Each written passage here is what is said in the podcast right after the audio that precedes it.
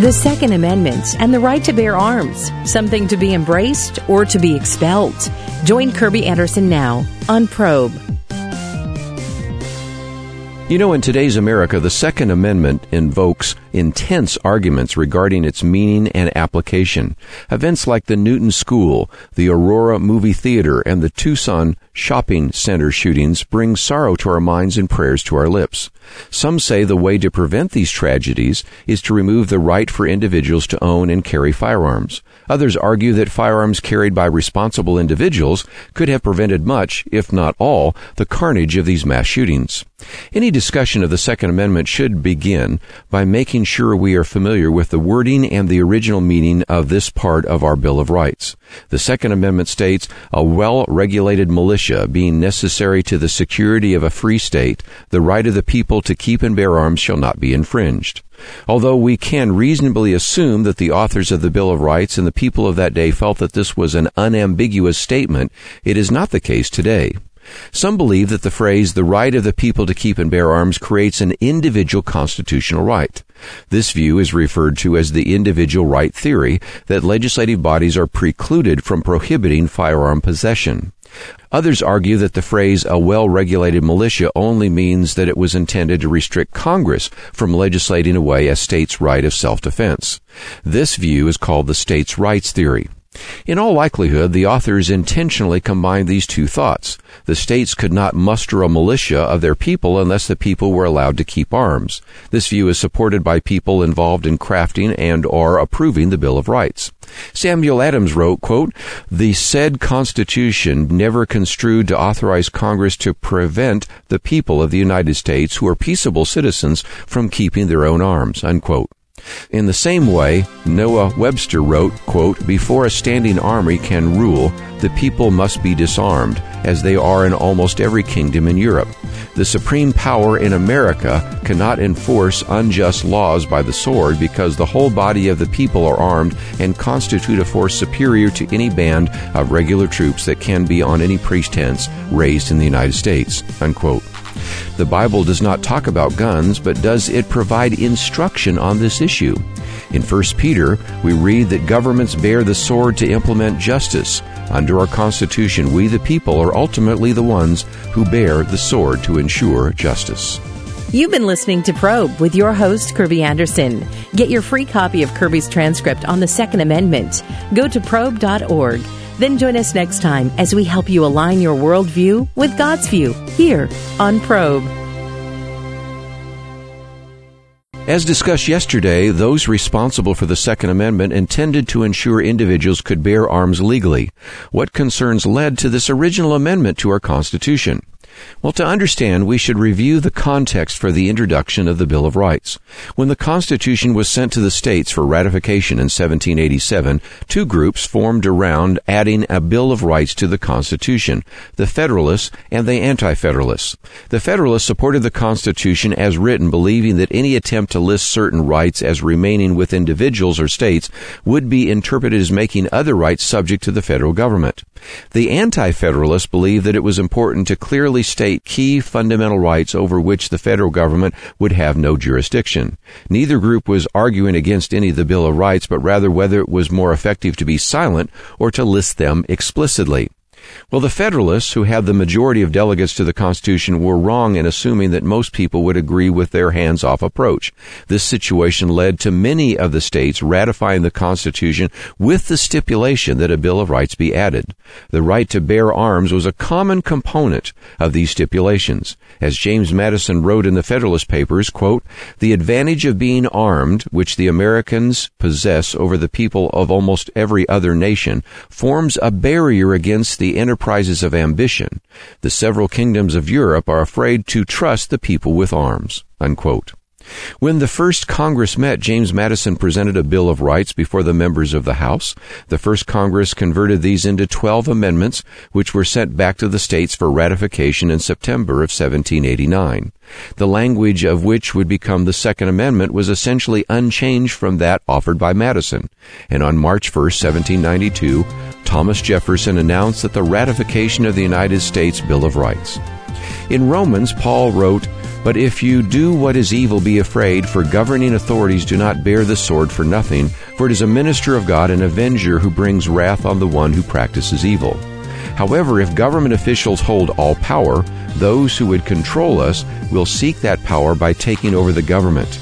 In our constitutional system, the people are the ultimate governing authorities and thus are given the right to bear arms to protect the nation against those who would take over the practice of evil. Tomorrow we'll look at what this means for us today. As previously noted, two different thoughts arose in interpreting the Second Amendment, namely the individual rights theory and the states' rights theory. Which view is supported by the Supreme Court? In the most recent ruling of 2008, the court ruled the amendment confers an individual right to possess a firearm for traditionally lawful purposes such as self-defense. It also determined that the clause concerning a well-regulated militia does not limit the part which clearly states an individual's right to keep and bear arms. Thus the court affirmed the individual rights theory of interpretation. Now remember, the framers of the Second Amendment were aware that guns held by individuals could be used for criminal activity. They felt that protecting individual liberty was more important than trying to create a perfectly safe environment. However, it should not be interpreted that everyone should have equal access to firearms.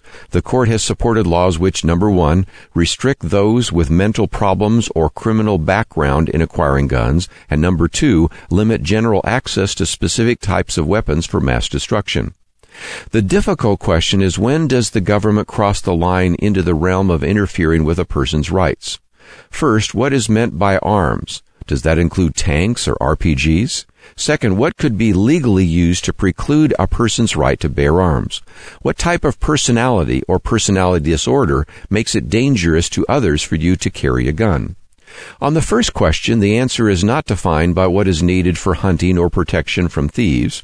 From the perspective of the founding fathers, it needs to be weapons such that if a sufficient number of people possess them, the government is unable through the force of an army to impose its unconstitutional burdens upon the people. The court's position is that rifles and handguns are sufficient and the government has the right to control other types of weapons. The second question is equally difficult. How does one determine who is sane enough to have the right to bear arms?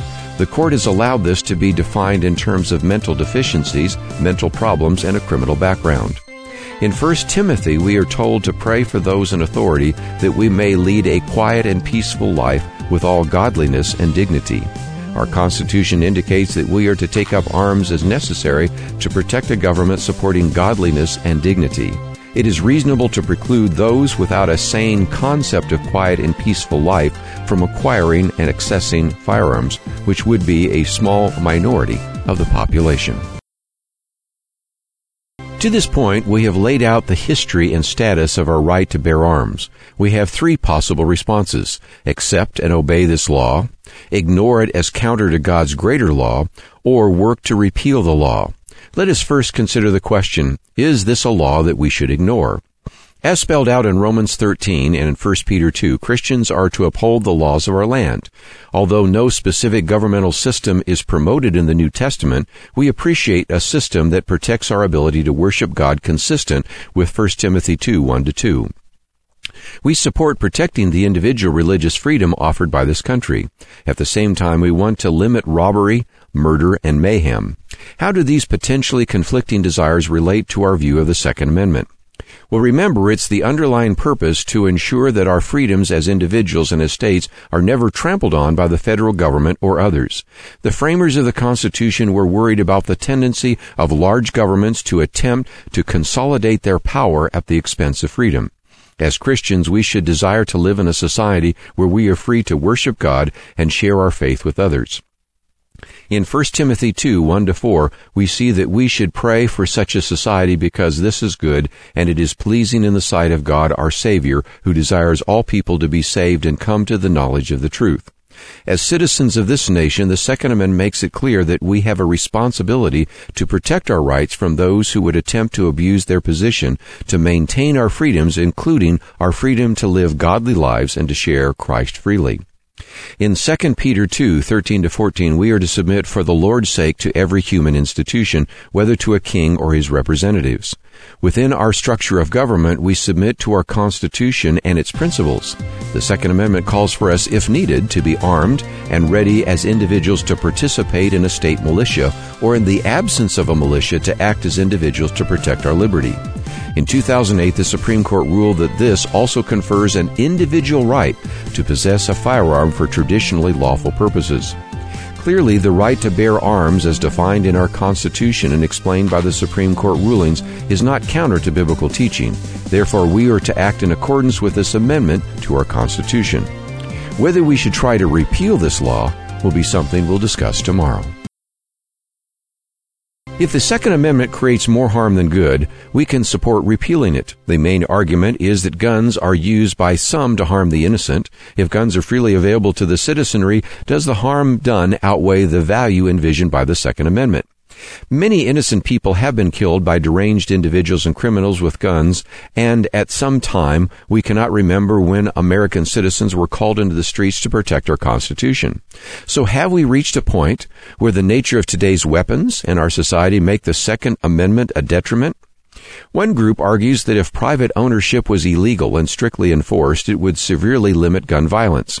An opposing view believes that the problem is actually worsened by the lack of gun ownership by the public.